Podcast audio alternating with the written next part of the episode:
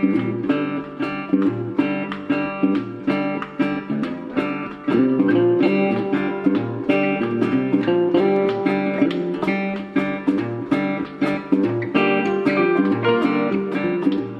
Welcome to the Live to Shoot podcast. My name is Jeff Dowdle, and I've been a licensed farm dealer for the last 16 years. In this podcast, we talk about all things related to Second Amendment, as well as anything else going on in the news and anything in my personal life or any other story that I might find interesting. So, welcome, welcome, welcome.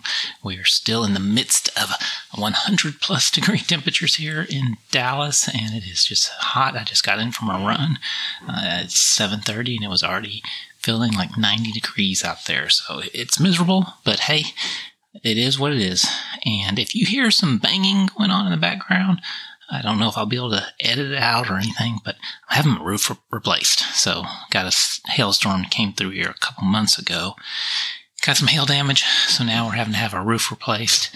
And it's been like living in a little war zone for the last couple days, but hopefully they'll finish it up this morning. So, what a week! What a week! We had Devon Archer being interviewed by Congress and going through the details of pay for influence scheme of the Bidens and the depths of the involvement of President Biden in this scheme and the fraud that is involved and and then all of a sudden amazingly boom Donald Trump got another indictment. So it's funny how that works. And it is really interesting to see how this administrative state, this regime, regime is doing everything they can to, to control us. And that, and that is, they're, they're going after Donald Trump, but they're really, they're going after us because once they get him out of the way, then we're all easy pickings. We've already demonstrated that, that we will run like lemmings off the cliff and we need some, we need some strong leadership to stand up and protect our rights. And that's Donald J. Trump. And if they can knock him off the chessboard, then they feel like they've got the whole place under their control. And I'm going to probably be doing a little bit more, another podcast around something around that topic. But in good news, that administrative state did get its hands slapped back a little bit, a little bit in the way our, our, uh, Justice Department justice is supposed to work. The Fifth Circuit said that the pistol brace ban is more than likely unlawful.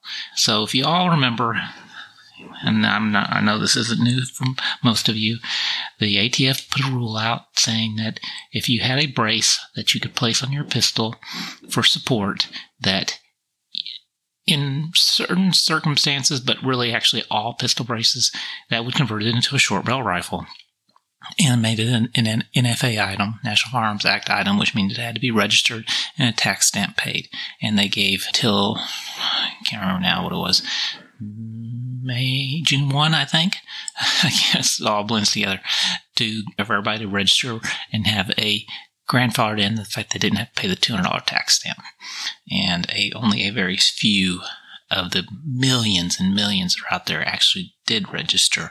Had a customer yesterday that said he has just hung his on a hook on his front porch, and it's like ATF, you don't even knock, need knock. You can just grab it, take it, and go on if you want.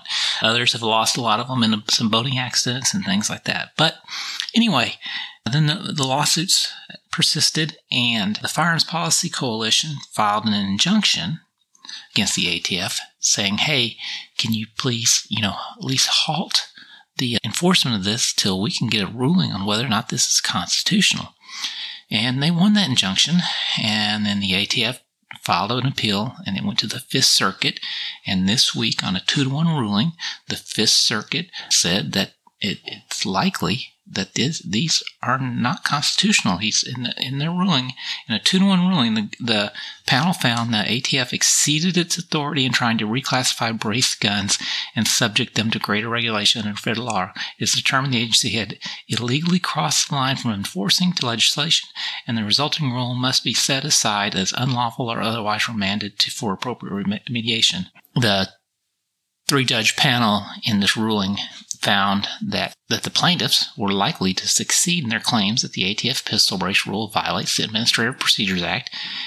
It kept the in place the multiple injunctions that barred the ATF from enforcing the rule against members of the Second Amendment Foundation, Firearms Policy Coalition, Gun Owners of America, or customers of Maximum Defense.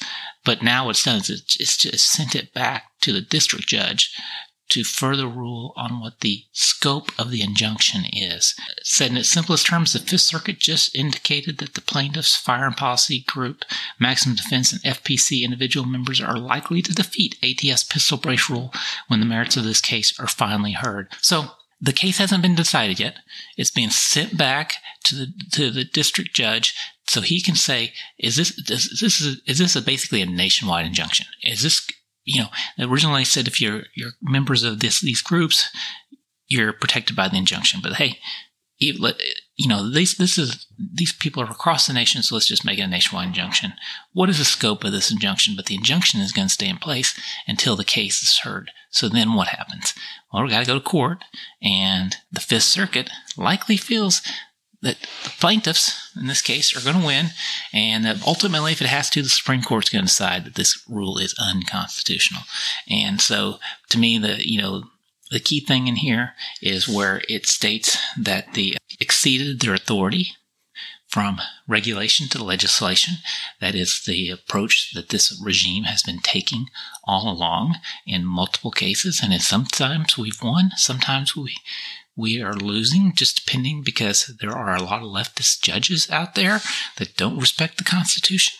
And that is what we have at jeopardy too, is, is if we have another four years of whatever this regime is, whether it's Biden is the head of it or whoever the new head of the snake is, we're going to get more leftist judges and it's going to be harder and harder to topple this, this evil regime that is, is going. I keep saying regime. I need a better word, but Anyway, you know what I mean. So, small wins, we have to take them, but we can't quit fighting. We have to keep fighting. And, and that means, you know, send your $10 to Donald Trump. Give him money so he can fight for fight his legal defenses, fight for his campaign, help out the Firearms Policy Coalition, help out Gun Owners America. I'm not a big fan of the NRA, so there's other groups that we can send our money to. I don't think NRA are really our friends anymore, but we got to keep fighting we got to keep this regime down and we got to we got to share this information. We got to let people know and see what's going on. I watch and listen to news all the time I pay close attention to it. And so to me, it seems quite obvious. But when I start talking to people and saying, Hey, have you heard about this? Devon Archer? Who's Devon Archer? You know, what about Hunter Biden and his laptop? What about it? There are so many people out there that still have not heard some of these just hellacious stories that this Biden regime is going on. They just think he's a friendly little grandpa out there eating his ice cream cone they aren't watching it, but we've got to keep opening people's eyes and sharing these stories about what they're trying to do, where they're succeeding, and obviously where we're winning. And it is important. And this batting down the pistol brace rule, which is obviously unconstitutional, we all have known it is, is another small victory. We have to keep fighting. There, their battle's still out there. There's a, a ghost the partial receiver rule that we've got to keep battling. They are out there and they're coming for us and they're not gonna stop. And they're gonna figure out any way they can to get to us. But gotta celebrate our victories.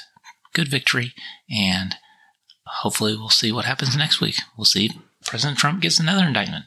Probably so. I'm sure there's some more news on Hunter or President Biden's going to come out that they're going to have to try and obfuscate by throwing another indictment out there on, on President Trump.